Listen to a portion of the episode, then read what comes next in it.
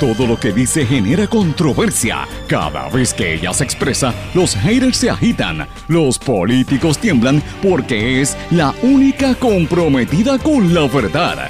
Periodista, bloguera, relacionista licenciada, analista de la noticia, escritora y le dicen la provocadora en las redes sociales. Y ahora comienza en blanco y negro con Sandra Rodríguez Coto.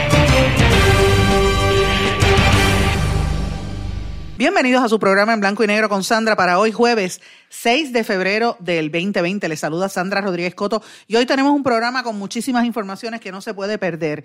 Por más que se humillen en el gobierno, Trump sigue oponiéndose a Puerto Rico. Aquí Jennifer González dice que todo el mundo la respeta y le hace caso. El ex gobernador Rosselló iba, trataba de, que le hicieran caso y después amenazó con meterle un puño en la cara a Trump.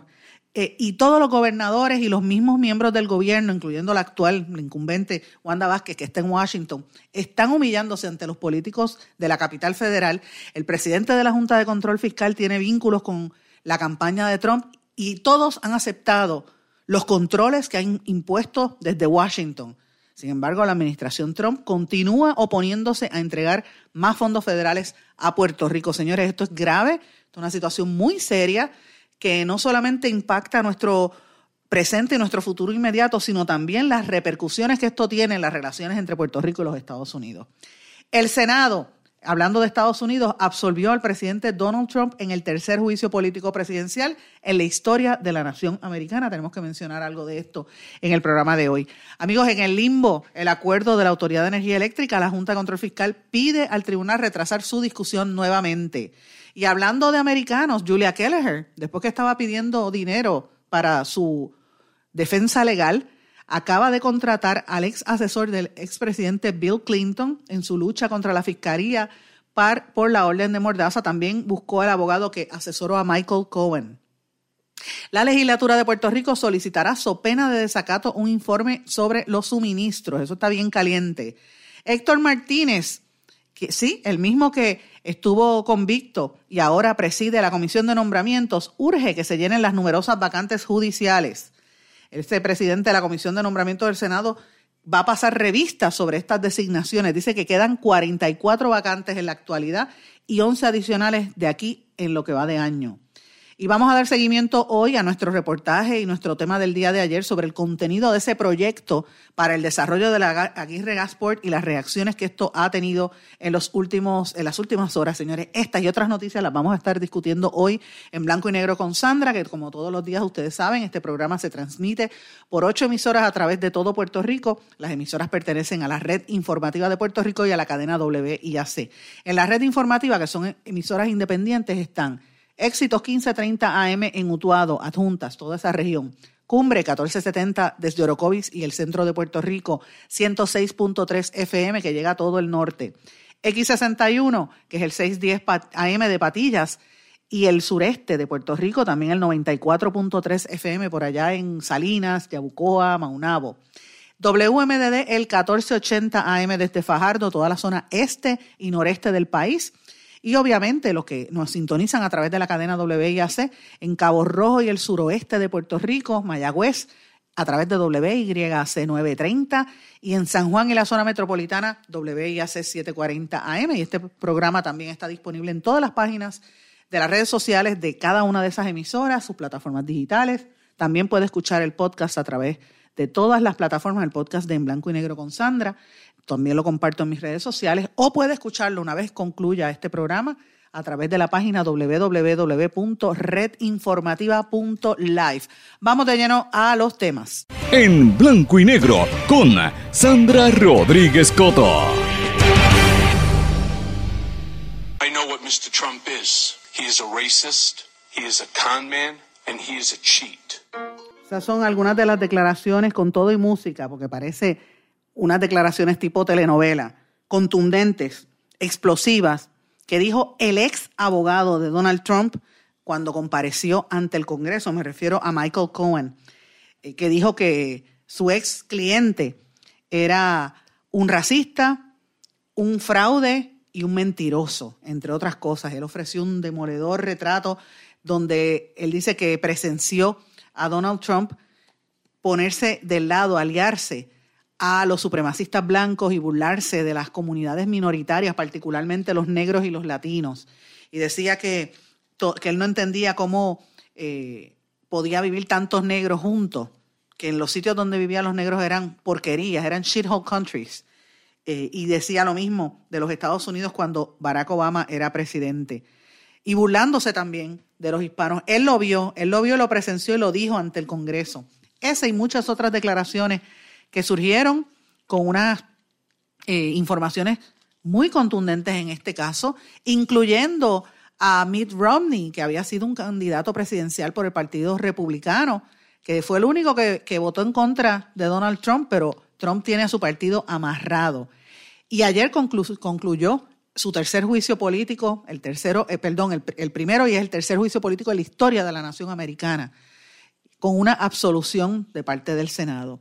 Él fue absuelto de los dos cargos de juicio que tenía, que era abuso de autoridad y obstrucción al Congreso, y dio fin a un proceso que dividió al país y a mi juicio entiendo que salió fortalecido, salió con mayor, eh, con mayor ahínco y yo creo que esto ha sido el empujón para su próxima contienda electoral porque por el otro lado los demócratas están todavía totalmente desarticulados con lo que pasó en el caucus de Iowa. Ese fue el resultado de ayer eh, sumamente interesante lo que se está viviendo en los Estados Unidos. Me imagino que los, demócratas tienen que estar alándose los pelos de por qué lo hicieron. Pero señores, mientras eso se está dando allá en los Estados Unidos, que se ha estado discutiendo hasta la saciedad aquí en Puerto Rico y los que ven cable TV y las noticias internacionales también saben que este ha sido un tema de discusión pública. Tenemos que ponernos a hablar de lo que está ocurriendo con la administración Trump Ahí me salió una musiquita, si la escucharon me disculpan. Pero con la administración Trump están surgiendo unas situaciones muy serias en torno a Puerto Rico.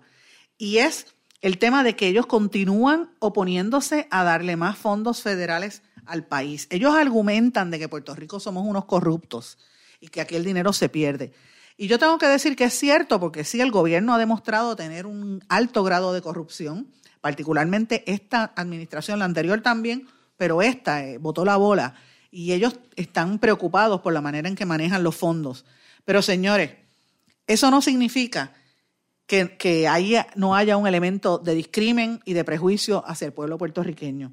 Y más allá que, que el discrimen y el prejuicio, está el tema, y más allá incluso que el tema humano, porque estamos hablando de, dinero que podría ayudar a, a resolverle la vida a muchísimos puertorriqueños que están sufriendo. La realidad es que esto nos tiene que poner a plantearnos a todos el futuro inmediato y a largo plazo de las relaciones entre Puerto Rico y los Estados Unidos. Yo creo que estamos en uno de los peores momentos de la historia, porque aunque no se ha nombrado un gobernador oficial como se hacía antes del 52, tenemos el gobierno, lo he dicho, llevo diciéndolo desde hace varios días, completamente federalizado, con un gobernador ahí que lo nombraron por encima de nosotros, el almirante, y viene uno más por ahí, falta un monitor que van a nombrar tenemos una Junta de Control Fiscal que dejó de regalito Obama. O sea, miren cómo está la situación de Puerto Rico. Y todas las condiciones que han ido aceptando, porque aquí el gobierno prácticamente se ha doblado para besarle los pies a Donald Trump.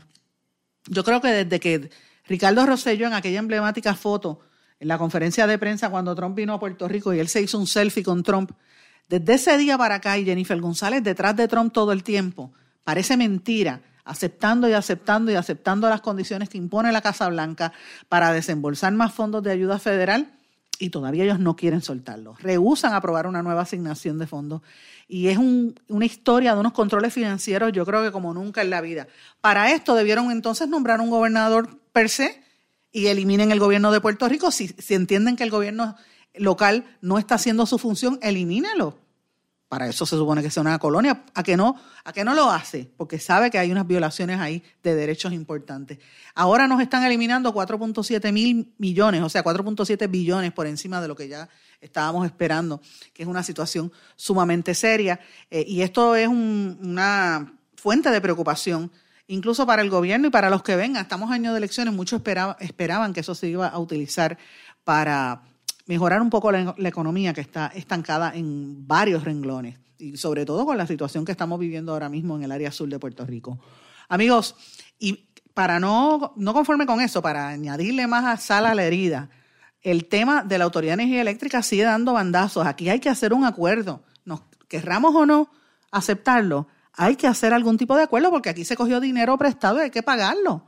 El problema es cómo se va a hacer y qué tipo de acuerdo. El acuerdo que había elevaba los costos a más de la mitad, más de un 50% de alza para nosotros los consumidores. Ahora la Junta de Control Fiscal pidió nuevamente al Tribunal Federal que cancele la discusión del acuerdo de la reestructuración de, PREPA, de la Autoridad de Energía Eléctrica, que iba a ser el 31 de marzo. Vamos a ver. ellos le dijeron que no estaba, eh, no estaban, le dijeron a la jueza Laura, Laura Taylor Swain que no estaban preparados para discutir en esa vista de marzo la información. Así que pues veremos a ver si esto se sigue extendiendo, pero mientras tanto no se mejora el sistema y estamos como que con los, estamos como, como una camisa de fuerza, esto no acaba de, de moverse. Y mientras tanto hablamos de esto, tenemos, seguimos aquí en Puerto Rico con la emergencia que estamos viviendo todas las noches y todas las tardes, porque particularmente yo digo las noches, porque es la época en que la gente, el momento del día donde la gente más lo siente, el, tener que regresar a una caseta de campaña o a un refugio, una situación inhumana para tantos miles de puertorriqueños. Y el saber que aquí habían tantas ayudas y tantos suministros que todavía no se habían entregado, eso nos trajo a la mente de todos lo que pasó en el huracán María. Así que evidentemente esta controversia no va a parar. Enfrentamos esta situación de ver cómo estaban esos suministros y no se acababan de entregar y ese mal sabor que se ha quedado en las mentes y en los corazones de tanta gente en necesidad eh, sobre todo yo tengo pegado el corazón a la gente de Guánica y la gente de Guayanilla. Es una, todo el sur realmente, Ponce también, pero esos dos pueblos en particular hay mucha gente sufriendo y, ciertamente eh, es penoso que, las ayudas no acaben de llegar. La gente lleva, ya va, bueno, casi más de un mes en esta situación y pues no vemos nada. Entonces, los que están encargados de, dar respuesta. Ustedes saben lo que dijimos en el día de ayer, la secretaria de Justicia como que dice que, en tres años va a tardar el informe y hubo una vista pública en la Cámara de Representantes diciendo que van a acudir al tribunal para que se obligue a la secretaria de, Justicia a darle información sobre el proceso, so pena de desacato. La, la decisión fue comunicada por el presidente de la Comisión Especial, Gabriel Rodríguez Aguiló que yo tengo que aplaudirlo en este momento, así como ustedes saben que en este espacio se, se critica fuertemente a los políticos, a Gabriel Rodríguez Aguiló, lo voy a aplaudir, y a todos los representantes que están acudiendo al tribunal para obligar a que la Secretaría de Justicia cumpla y dé información. La comisión va a requerir que el documento de justicia se dé a sopera de desacato al tribunal. Eh, y eso se supone que el pueblo de Puerto Rico sepa. El representante José Aponte también eh, tomó un, un, turno de privilegio eh, y él invocó que sea prudente, que sea razonable, ¿verdad? Pero que se sepa que es una investigación, ¿verdad? Pero a la hora de la verdad no se puede proteger a nadie. Estamos en un momento de una emergencia, no se le puede dar paños tibios.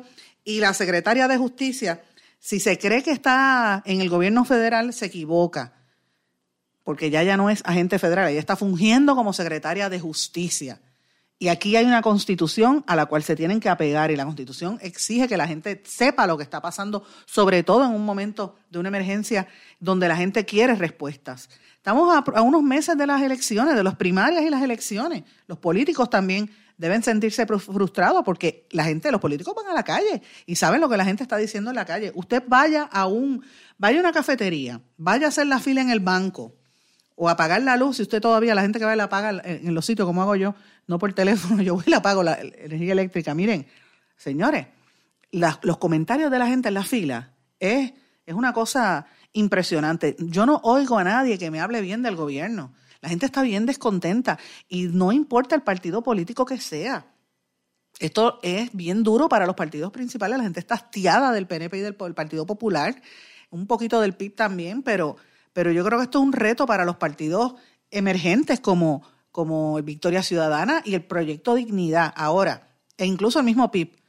Pero yo les tengo que decir algo, estas elecciones podrían dar sorpresas, podrían dar sorpresas, por lo que yo escucho en la calle cuando voy a los sitios, que la gente está tan descontenta con, con el mismo PNP. Y yo he escuchado muchísimos PNP de corazón de rollo diciendo que no van a votar por el PNP, van a votar por algunos candidatos, pero se van con, con el proyecto Dignidad. Ustedes se imaginen que ese partido recién formado se convierte en la segunda fuerza política conservadora Y por otro lado está el Victoria Ciudadana, que hay muchos descontentos con el Partido Popular y que no están de acuerdo con, con, el, con la candidatura de, de, Aníbal Acevedo Vilá. Eh, eh, estamos, y de la misma Carmen Yulín, si es que sale electa, mucha gente está en contra de ella. Señores, estamos hablando de un, de un proceso interesante.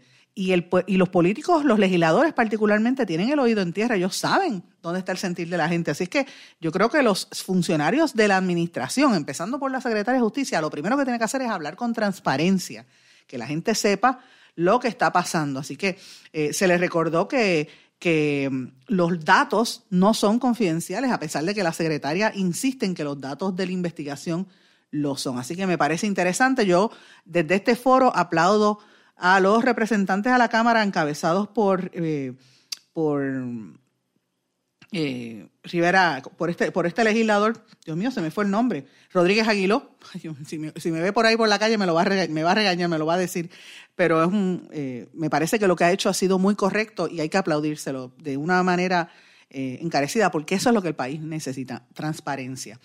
Señores, y hablando de transparencia, una de las cosas que nosotros tenemos que empezar a mirar, ¿verdad? Este nuevo gobernador que tenemos impuesto, este nuevo eh, mandatario, almirante Peter Brown, que habla español, ¿verdad? Es el supuesto enlace con el gobierno federal para coordinar el, uso de los fondos federales. Miren, han empezado a buscarle la vida a este señor y él era uno de los que participaba en las teorías anticientíficas de Trump. Ustedes saben que Trump está en contra de, del calentamiento global y de todas estas teorías que se oponen, se distancian de los datos científicos y de los expertos.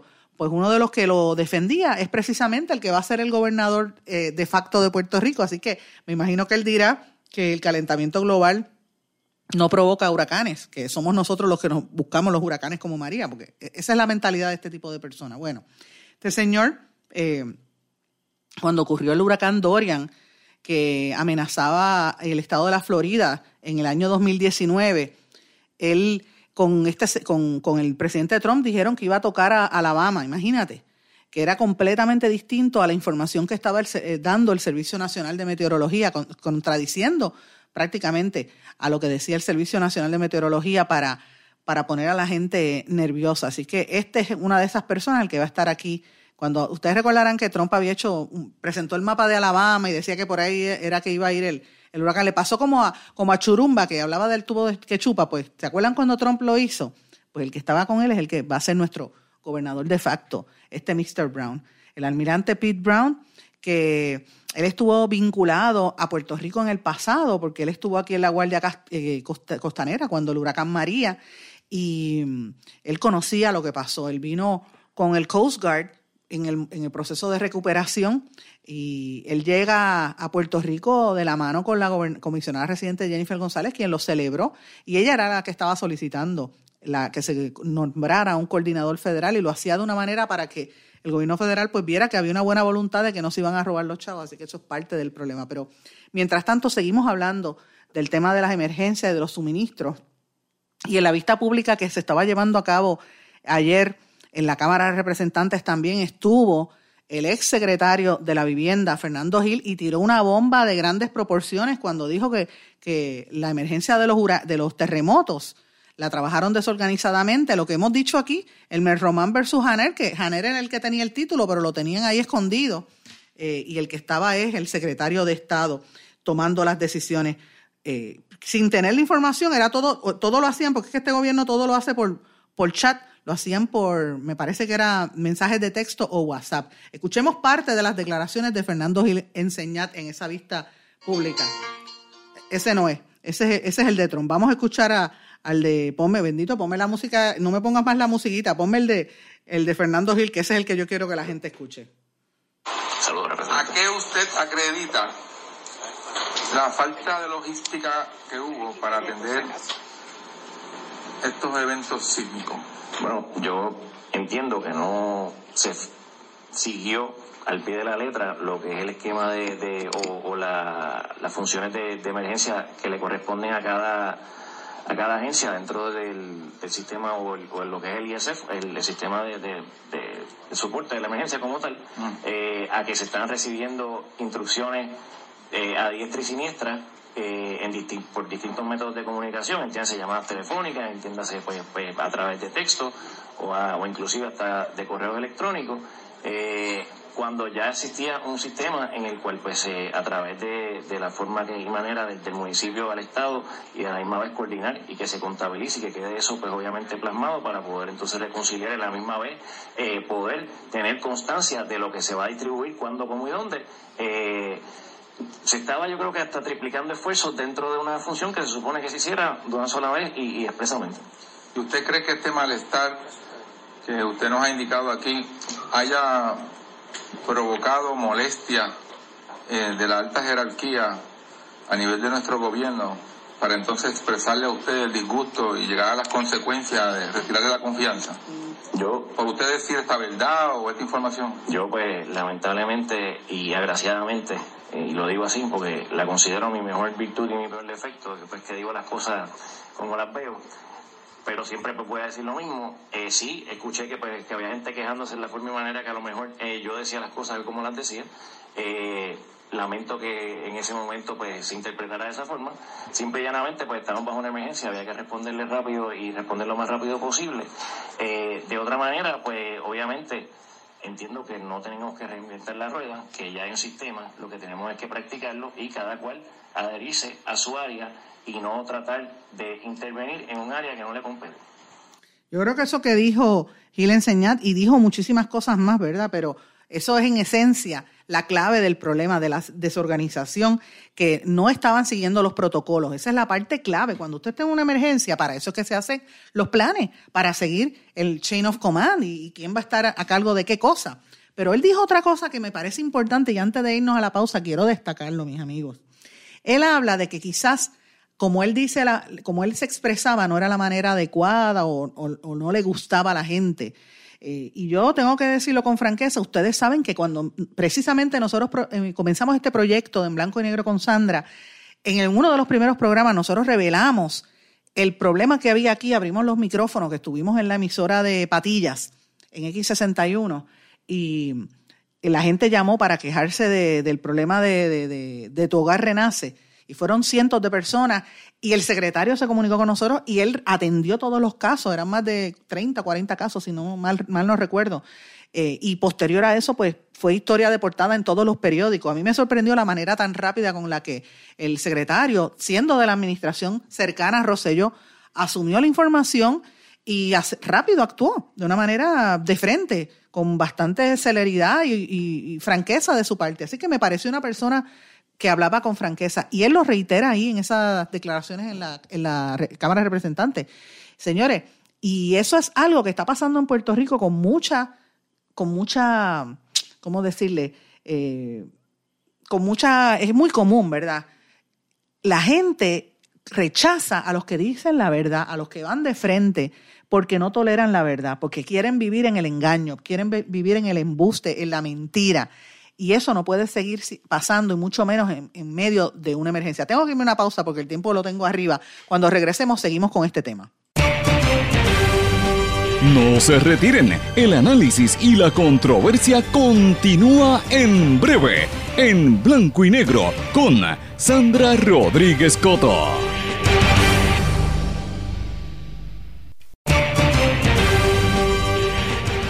Ya regresamos con el programa de la verdad, en blanco y negro, con Sandra Rodríguez Coto.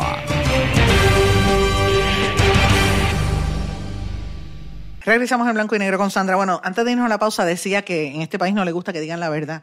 Y es, la realidad. Ayer yo comentaba con un compañero periodista por, por una de las redes sociales que me decía, oye Sandra, ten cuidado con lo que escribe porque y, lo decía con, de buena fe, no lo estaba diciendo de mala manera. Y es una persona a quien yo aprecio mucho y quiero y distingo y respeto por su ética. Me refiero a José Maldonado, el, periodista.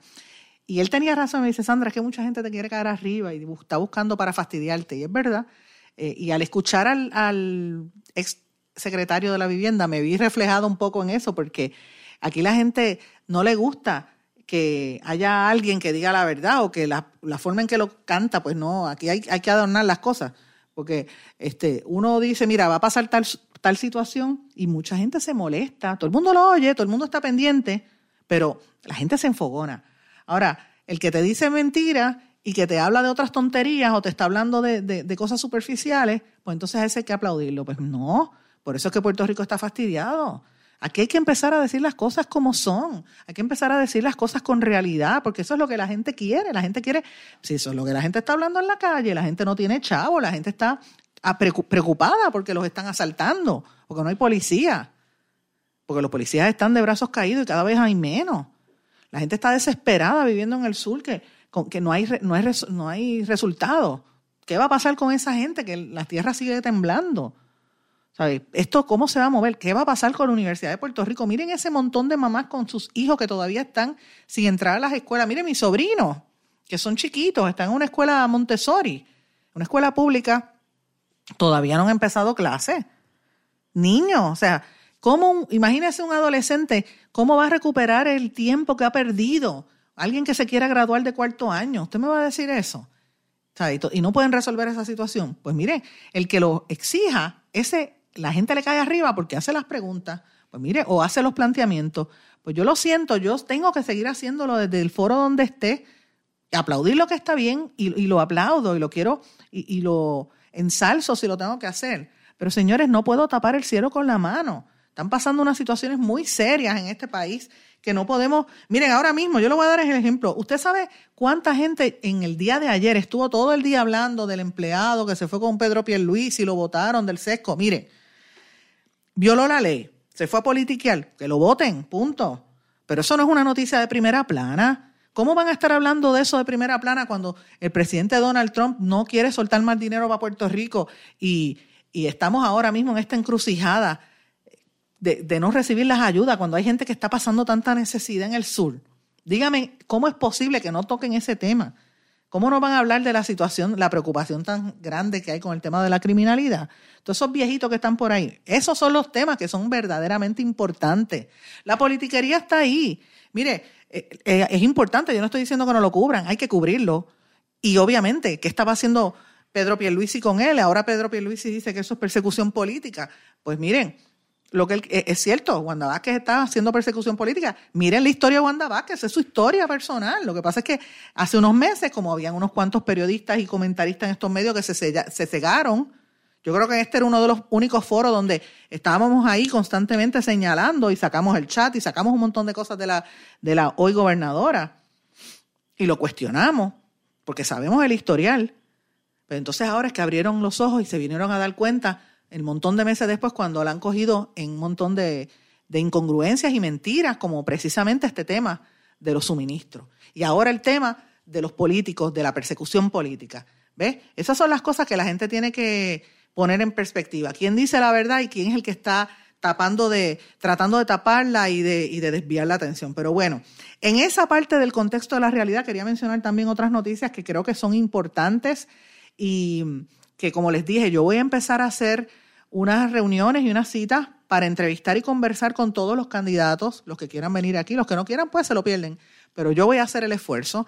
Ahora, no lo, no lo quiero hacer ahora porque ahí todavía hay, hay unas figuras que no se sabe quiénes van a estar. Por ejemplo, a mí me parece interesante lo que se está dando en Victoria Ciudadana. Ayer hubo una rueda de prensa donde presentaron a, a varios de los candidatos y me parece bien interesante el cuadro que está presentando ese partido, porque tienen dos candidatas a la, a la gobernación. La, la, una de las creadoras del movimiento, Alexandra Lúgaro, que había sido candidata independiente, y la retó la licenciada Leslie Vázquez Botet, eh, que me parece que también es interesante. No sé si ella es familia de, de Vázquez Botet, eh, uno de los que estuvo activo con Pedro Rosselló en la campaña del PNP eh, anteriormente. conozco a algunos de esa familia, había un doctor también muy, muy reconocido. Eh, pero eh, ella, hay, quien también está mencionando que es una estrategia para que movilicen a para movilizar a la gente a que vaya a la asamblea y en el día de la asamblea ya va a retirar su candidatura, no sabemos. Pero lo que yo sí me parece que es, le, le menciono lo que están diciendo en la calle, lo que yo sí me parece que es interesante que las dos candidatas sean mujeres a la gobernación. Plantea un cambio de paradigma en la política. Eh, en el PNP ahora mismo, por ejemplo, también hay ese cambio de paradigma y de hecho en términos generales, porque vamos a tener como candidatas a la gobernación, si sale en la victoriosa en la primaria, Wanda Vázquez por el PNP comisionada residente Jennifer González. En el Partido Popular, si sale, está Carmen Yulín, aunque puede ser Batia, no sabemos quién es, pero está Carmen Yulín. En el PIB está María de Lourdes Santiago. Eh, en Victoria Ciudadana sería Lúgaro o esta señora Vázquez Botet. O sea, miren, miren el cuadro, me parece de lo más fascinante esto, donde hay más participación de la mujer. Ahora, el que haya más participación de la mujer, es la pregunta, ¿representan esas mujeres a la realidad de la mujer puertorriqueña? Señor, usted que está escuchándome ahora mismo, que a lo mejor está en su break de almuerzo, o está buscando los nenes para ir a la escuela, eh, los busca a la escuela, o está en la casa fregando, ¿usted se siente representada por esas mujeres?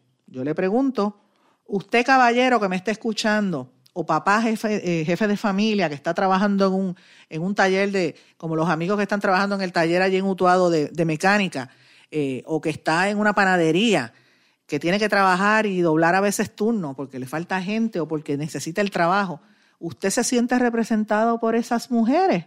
Esa es la pregunta, porque no es cuestión de que haya equidad de género, es si, eh, si ese género representa las necesidades del público. Esas son preguntas que yo quiero plantearles aquí a ustedes, a ver qué ustedes opinan al respecto. Déjenme saber a través de, las redes sociales, le pido que me escriban en, en Facebook, Sandra Rodríguez Coto, eh, también en Twitter e Instagram, SRC Sandra. Y de hecho, tengo que decirles que ayer inundaron mis páginas con eh, reacciones a, lo que discutimos aquí sobre el informe para el Aguirre Gasport, lo que esto conllevaba, que cuando se estaba analizando y estudiando esto, ese voluminoso informe planteaba que para la construcción del, del propuesto Aguirre Gasport podría provocar terremotos. Mucha gente salió brincando, me, insultaron, me dijeron 20 cosas, otro que, yo estaba tratando de, desviar la atención y decir que eso causó los, temblores. Yo no dije eso, yo lo que dije es que, miren, fíjense cómo es este país, yo a veces pienso que hay un problema de comprensión de lectura. Lean lo que yo escribí y escuchen lo que yo dije. Yo lo que dije es que ese informe planteaba que si se iba a hacer el, el gasport, eso era lo que iba a provocar. Y mi pregunta era, ¿se llegaron a hacer esas pruebas o no se hicieron? Entonces yo describí ese informe. Lo importante aquí, que yo creo que toda esta gente que está criticando debió haber preguntado, es quién hizo ese informe y por qué lo hicieron, por qué lo tenían escondido. Las agencias de gobierno que participaron ahí, el Cuerpo de Ingenieros, la EPA, eh, bueno, todas las agencias, la, Comisión de Energía y las agencias estatales. Muchísima gente, yo recibí más de 25 mil eh, gente que se me acercó a mi página sobre 1.350 mensajes directos, muchos indirectos, ¿verdad? En, mi inbox, de verdad, no, he tenido, y le tengo que ser franca, son más de mil mensajes, no puedo verlos todos a la misma vez, son muchísimos mensajes, pero he recibido muchos de gente enviándome demasiados documentos de estudios como fracking o estudios que se están haciendo en la zona marítima del Caribe. Me, enviaron también uno sobre la cuestión cárcica, unos estudios de, del doctor Mazol, eh, de allí de Casa Pueblo. Eh, otros que me insultan, pues miren, hay de todo. Yo voy a tratar de mirar estos documentos, estos mensajes a su, de mi Facebook, ¿verdad? Pero como le dije, son más de mil mensajes, los veré poco a poco. Agradezco su comentario y vuelvo y le planteo a todos los que me están escuchando. La pregunta importante aquí es, ¿por qué esto se mantuvo en silencio? ¿Por qué no se entró en detalle de este documento de 600 páginas? Eso es lo que hay que contestar. ¿Qué estaba pasando en ese mismo momento en que se estaban discutiendo esos estudios tras bastidores, en confidencialidad? Aunque supuestamente se celebraron vistas públicas, pero yo no, de verdad no, no veo el detalle de lo que contenía ese, ese estudio que se hubiese analizado. Yo no lo, había, no lo había visto y hablé con expertos en el tema y tampoco lo habían visto. Así que eh, me parece que son temas importantes. Eso es medular en cuanto al tema de, de seguimiento. Hay seguimiento también, estén atentos porque en la compañía de turismo hay movimientos tras lo que nosotros revelamos aquí el lunes, que después salió en toda la prensa, ustedes recordarán del caso de hostigamiento político dentro de la compañía de turismo. La directora de la compañía de turismo está calladita, no sé si es que ella pertenece al grupo y está detrás de eso, detrás del que el jefe de recursos humanos, que es el que estaba persiguiendo a los empleados de, para que dieran dinero a la campaña política. Eh, me parece que, que, es importante, señores. Y antes de irnos a la pausa, tengo que mencionar lo que está haciendo Julia Keller, que esto es otra noticia que nos tiene que poner a pensar dónde estamos. Julia Keller era la que pintaban como la, la macaracachimba, la mejor del mundo, la, la secretaria estrella, que estaba con Ricardo Rosselló y con su hermano, después eso trascendió, miren, y el otro día estaba pidiendo ayuda y llorando allí con, con María, María Domínguez, la nieta de Trujillo, el, dictador dominicano, la ex fiscal María Domínguez. Pues ella tiene también de abogado a Javier Micheo Marcial y ahora este, eh, van a contratar, ella acaba de contratar a este mismo abogado que tuvo a Michael Cohen y, a, tuvo a, y fue asesor de Bill Clinton, eh, el asesor eh, de, ambos, como parte de su defensa. Me refiero del abogado Lanny Davis que dijo que va a ser parte del equipo legal y que va a estar hablando a nombre de Julia. Se le pregunta si él, va a ser el, portavoz. De hecho, este abogado también fue abogado de Martha Stewart y de empresas como Starbucks, Whole Foods. Yo me pregunto quién está pagando esa representación legal. ¿Quién está pagando eso a, Julia Kelleher? ¿Quién no quiere que Julia Kelleher salga? ¿verdad? ¿Quién quiere proteger? Vamos a ponerlo así. ¿Quién quiere proteger a Julia Kelleher y que no se sepa lo que ella sabe? ¿Verdad? Esa es la pregunta, porque para pagar a un abogado de ese nivel que ha, representado a Bill Clinton, ha representado a empresas como Starbucks, ha representado a Martha Stewart, pues miren, estos son grandes proporciones. Me parece interesante y yo creo que este caso de Julia Kelleher va a dar de qué hablar y se supone que sea en mayo de este año. Ayer también trascendió de que estaba viva la controversia de si Roselló es o no es exgobernador con el tema de la escolta. Ustedes saben que el caso el panel de jueces del apelativo determinó devolverlo al de primera instancia el caso. ¿Quiénes son los componentes de ese panel? Pues miren, Carlos Vizcarrondo, que fue el legislador popular, de hecho, presidente de la Cámara en algunos momentos, Felipe Rivera y Neri Adames. Neri era el que era secretario del DACO, así es que miren, miren el cuadro de jueces del apelativo, muy serio, por, cierto, Neri Adames, a quien yo en una ocasión tuve oportunidad de trabajar con él como abogado en, el momento en que yo era asesora en relaciones públicas, eh, que eso era lo que yo hacía prácticamente todo el tiempo. Yo he trabajado con mucha gente, Neria Dames era abogado en ese momento y me pareció muy, muy conocedor de los temas eh, y, él ahora está de juez del apelativo. Así que vamos a ver qué va a pasar con eso de la controversia del gobernador mientras tanto. La pregunta es, ¿él es exgobernador? Eh, ¿Pierluisi es exgobernador? Pues miren, no. ¿Y, y, cómo terminamos este segmento, señores? Pensando en que todavía faltan un montón de vacantes, 44 vacantes en la judicatura y otras 11 de aquí a fin de año, o sea, 50 y 55 vacantes de jueces. ¿Y usted sabe quién va a estar presidiendo esa comisión de nombramiento? Héctor Martínez. Precisamente el presidente de la comisión de nombramiento del Senado que estaba pidiéndole a los tribunales que empiecen a, nombrar esas vacantes lo antes posible. Mire, que, mire qué lindo. Uno que fue eh, parte de ese proceso judicial, eh, que todos sabemos lo nombraron ahora presidente de la Comisión de Gobierno. Ese es el, Puerto Rico que tenemos, esos son los políticos que el pueblo eligió. Allá usted determine. Por eso es que es importante los que sean seguidores de los partidos principales ir a, las primarias para seleccionar a los que se quedan o los que se deben ir. Vamos a una pausa, regresamos enseguida. No se retiren, el análisis y la controversia continúa en breve, en blanco y negro, con Sandra Rodríguez Coto.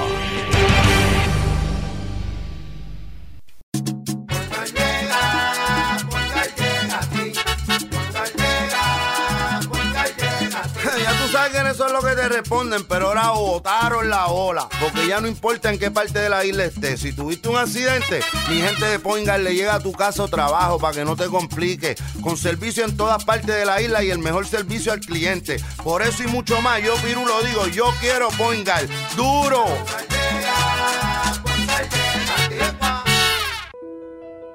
¿Sabemos cuántas personas murieron de verdad durante el huracán María? A usted lo escucharon en el momento de mayor desesperación. ¿Todavía siente aquellas noches a oscuras y de incertidumbre? ¿Qué pasó mientras los vientos azotaban y luego en aquellos días y semanas después cuando no había sistema de comunicaciones? Reviva cada minuto con una narrativa real sobre lo que pasó en la bitácora de una transmisión radial, catalogado como uno de los mejores libros del año 2018 por la crítica literaria. Es una lectura necesaria porque no podemos olvidar nuestra historia para que esta no se repita. Bitácora de una transmisión radial, disponible en las principales librerías a través de todo Puerto Rico y en la internet lo consigue en Amazon, en libros787.com y en travaliseditores.com, publicado por Travalis Editores. Quites el dolor de cabeza con sus obligaciones de contabilidad con los servicios que presta Villalba y Villalba Company, directo, personal y con sensibilidad humana. Lo que se busca en un verdadero asesor de contabilidad para todo tipo de servicios servicio de contabilidad, pago de IBU, pago de nómina, informes trimestrales y anuales y otros. Ofrecen servicio directo personalizado. Villalba y Villalba Company. Para orientaciones, su teléfono el 939-336-5774. 939-336-5774. El abandonar un animal es abuso y es ilegal. Si ya no puedes atender a tu perro, llévalo a un albergue o centro de control. Si lo abandonas en la calle, le estás garantizando una muerte dolorosa y segura. Evitemos tener animales sufriendo en nuestra isla. Reportar el abuso es tu responsabilidad. Así que si ves a alguien maltratando o abandonando un animal, llama inmediatamente a la policía al 787-343-2020. Comprométete. Tener una buena reputación toma esfuerzo, dedicación y tiempo. Si la reputación de su negocio, empresa o institución sin fines de lucro está siendo expuesta de forma negativa ante la opinión pública, tanto en los medios masivos como en las redes sociales, usted necesita un experto en manejo de crisis. Joy PR es una empresa especializada en este campo. Para mayor información, comuníquese con el 787-299-7303, 299-7303. Joy una empresa especializada en manejo de crisis. Y ya regresamos con el programa de la verdad en blanco y negro con Sandra Rodríguez Coto. Amigos, en esta parte final de Blanco y Negro con Sandra vamos a hablar de noticias de Estados Unidos y del resto del mundo. Ya hablé de la situación del, del juicio donde salió absuelto Trump, pero el presidente Trump, como mencioné en el día de ayer, pues eh, confirmó, ¿verdad? Y estuvo reunido con Juan Guaidó, el presidente de, del Congreso de Venezuela, y que ellos dicen que es el líder de la oposición, y Trump lo recibió como el legítimo presidente. De hecho, el presidente Trump también amenazó con aumentar sanciones a la petrolera Repsol de España, a Chevron de los Estados Unidos y al, al conglomerado indio Reliance por actividades relacionadas con Venezuela. Les dijo que, le dijo, yo tendría cuidado si ustedes tienen eh, actividades con Venezuela y ese presidente Nicolás Maduro. O sea, él, indirectamente le dice, cójalo con calma porque les voy a meter un cantazo. Y eh, pues esas son parte de, de, las cosas que está tomando Trump y obviamente toma esa determinación y él está hablando directamente al pueblo venezolano y al gobernante venezolano. Mientras tanto, otro de los temas que yo creo que es importante que está ocurriendo a nivel global sigue la cuestión de, el coronavirus. se confirmó lo que yo dije ayer. Dos aviones brasileños fueron directo a China para repatriar, una treintena de personas que le habían pedido al presidente Bolsonaro que, que lo sacara de la ciudad de Wuhan, en el epicentro de la epidemia. Ellos están pidiendo auxilio eh, y quieren regresar a Brasil lo antes posible. Ojalá que no vengan con ese, con ese virus, porque precisamente ayer encontraron un bebé que nació, eh, cogió el virus recién nacido. Eh, impresionante eso por demás. Eh, de hecho, ayer también salió una noticia, murió Kirk Douglas, el actor de, Hollywood, el papá de Michael Douglas y un gran actor. tenía más de 100 años, el suegro de Catherine Zeta Jones. él murió bastante mayor, pero hizo muchísimas películas, más de 100 películas a través de su vida. Bueno, volviendo a las noticias de América Latina y del resto del mundo, es interesante, pero hay una cuenta regresiva en México. ¿Ustedes saben para qué? Para la legalización de la marihuana. El 30 de abril se supone que venza el, plato, el plazo para que la Corte Suprema de Justicia de, México regule los usos que se le van a dar al cannabis. Y ellos tienen un lema que le llaman derechos humanos para los marihuanos. Ese es el canto que repiten la gente que está en las afueras del Senado. Eh, son activistas del movimiento canábico mexicano que se instalaron desde hace varios días en la plaza frente a la Cámara Alta, con carpas, eh, mantas, están quedándose allí y están eh, disputándose porque ellos quieren que se legalice el uso de la marihuana. Eh, solamente que sea una legislación justa, que no discrimine contra los consumidores.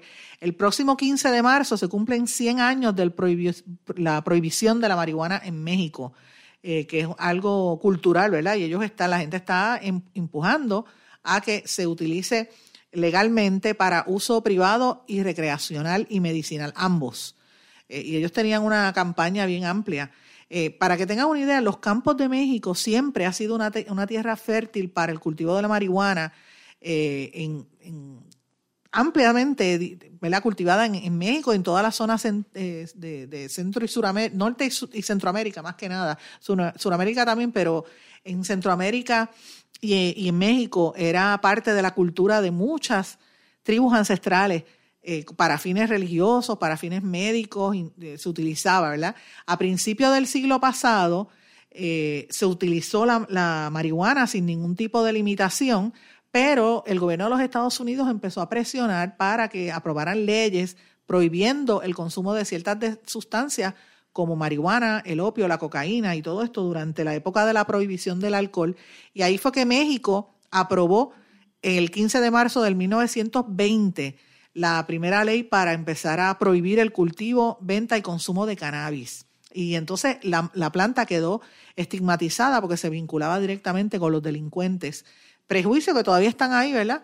Pero desde el 2016 el Congreso de México aprobó la legalización de marihuana con fines medicinales y luego dos años más tarde eh, están, se entiende que van a fallar a favor de los consumidores que quieren utilizarlo también para fines personales. O sea, México y la Corte aprobó el, validó el cultivo y el consumo, pero no la comercialización. Yo no sé cómo lo van a hacer porque lo que quieren es eh, consumirla, pero para consumirla tú tienes que comprarla. Hay que ver cómo se va a comprar. Me parece súper interesante. Otro dato que quería mencionar, le llevo varios días con esta información y quería darla compartirla con ustedes. Eh, es un informe de riesgos globales 2020, es un informe que dio a conocer a principio de año el Foro Económico Mundial. Eh, los efectos del cambio climático, que, como lo habíamos hablado, ¿verdad? Hablaban de varios efectos que están afectando directamente a Puerto Rico y toda la región de Latinoamérica y Centroamérica eh, y el Caribe. Y, yo mirándolo me llamó la atención porque fíjense lo que dice el, informe del Foro Económico, que hay que estar alerta a los fenómenos meteorológicos que son cada vez más grandes y provocan daños más grandes a las propiedades y a las infraestructuras y la pérdida de vidas humanas. El fracaso de los gobiernos y las empresas en la mitigación y adaptación al cambio climático. Los catástrofes, las catástrofes y los daños ambientales provocados precisamente por el ser humano, incluyendo los delitos ambientales como derrames de petróleo, contaminación radioactiva y otro tipo de cosas. La pérdida grave, de biodiversidad y el colapso de los ecosistemas. Esto tiene consecuencias irreversibles en el medio ambiente y resulta en un grave agotamiento de los recursos. Y eh, catástrofes naturales como terremotos y todo lo que ha estado, eh, erupciones volcánicas. Eh, y más de 750 expertos y responsables de toma de decisiones determinaron que esas son parte de las preocupaciones que, que los gobiernos tienen que tomar en consideración y que contaron como parte de este informe de riesgos a nivel global. Eh, y me parece que los gobiernos, el 78% de los gobiernos en toda esta parte del hemisferio, eh, coincidieron en que todas estas cosas que yo mencioné tienen unas consideraciones económicas y va a provocar más polarización política a nivel interno en los países. Así es que, y va a provocar incluso cambios de poder político en algunos países. Fíjense que eso es un informe que había dado el Fondo Económico Mundial y miren lo que está pasando en Puerto Rico. Miren, miren la correlación que hay, el paralelismo entre una cosa y otra. Habrá que ver si, si el resultado de María y, estos terremotos provoca un cambio en la manera de en las relaciones políticas con los Estados Unidos o en la misma sistema político puertorriqueño. Eso está por verse. Me parece sumamente interesante y esta, ellos anticipan entre cosas que podrían pasar en los próximos años, por ejemplo, que eh, un aumento en las, armas de destrucción masiva, mayor pérdida de biodiversidad y que los eventos meteorológicos van a ser más, más extremos y una crisis por la falta de agua, que esa es la próxima gran crisis. Un 78.5% entiende que esto va a provocar confrontaciones económicas y un 78.4% polarización política. Así que eh, los invito a que vean ese reporte. Voy a tratar de compartirlo en mis redes sociales porque me pareció bien interesante ese tema. Pero otro tema que también quería hablar, los países de América Latina en los cuales la gente tiene más posibilidades de prosperar eh, y a nivel del mundo, ¿verdad?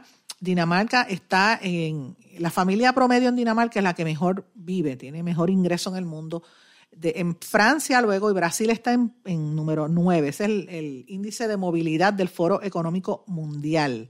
Eh, para que tengan una idea, una idea, 17 de las 20 sociedades con mayor movilidad social, o sea, gente que de la pobreza pueden subir a clase media y clase alta, están en Europa mientras que en Estados Unidos ocupa solamente el lugar 27, China el 45, México el 58 y Brasil el 60, imagínate.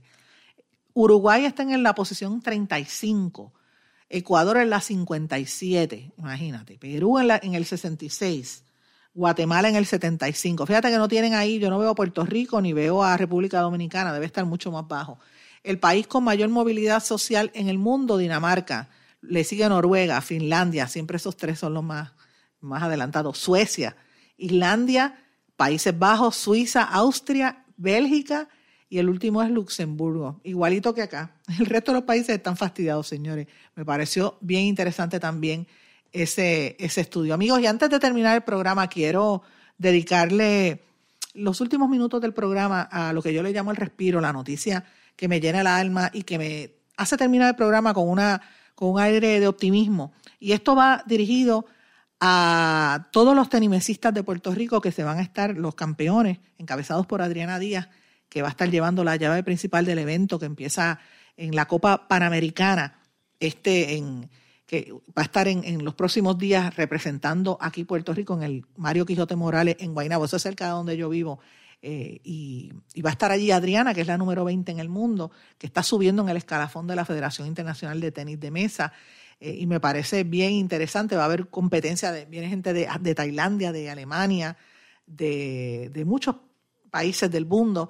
Y pues ella va a estar también representada junto a ella el entrenador obviamente Vladimir Díaz que es un héroe para Puerto Rico también con todas las medallas que, ha traído y, tantas alegrías a este país que le ha dado tan necesarias y más que Adriana quiero darle un, un saludo bien especial a Melanie Díaz la hermana. Porque a veces Adriana es una una superestrella, ¿verdad? Tan y tan grande en este firmamento atlético en Puerto Rico, que a veces Melanie queda un poquito en segundo plano, sin embargo Melanie es, es muy buena y Melanie probó la calidad de, juego y la calidad de destreza que tiene en el tenis de mesa en los últimos juegos, así que me parece bien importante que, que se reconozca la presencia de Melanie y también de los jóvenes puertorriqueños Brian Afanador y Héctor Berrío, que van a estar en la rama masculina compitiendo. Y termino con ellos porque sé que los próximos días nos van a dar muchas alegrías a todos los puertorriqueños cuando salgan los resultados de este torneo. Mis amigos, con esto tengo que terminar, no tengo tiempo para más. Como siempre le digo, me envía sus comentarios, me escribe, que yo le trato de contestar y la gente sabe que yo me dedico el tiempo a, contestarle a ustedes sus planteamientos. Gracias por lo que me están dando información, que las vamos a ir corroborando poco a poco. Y siempre le digo, me puede escribir a través de Facebook en Sandra Rodríguez Coto o en Twitter e Instagram SRC Sandra. Y también le digo que comparta conmigo en las redes sociales. Yo me gusta escuchar sus comentarios y también eh, me puede sintonizar una vez esto salga del aire en www.redinformativa.live para poder escuchar toda la programación de, este su programa y el programa también de, de Dr. Chopper y el compañero Arriaga. Mis amigos, no tengo tiempo para más. Me despido. Que pasen todos muy buenas tardes. Será hasta mañana en Blanco y Negro con Sandra. ¿Se quedó con ganas de más? Busque a Sandra Rodríguez Coto en las redes sociales o acceda a en blanco y negro.blogspot.com porque a la hora de decir la verdad solo hay una persona en la cual se puede confiar. Sandra Rodríguez Coto en blanco y negro.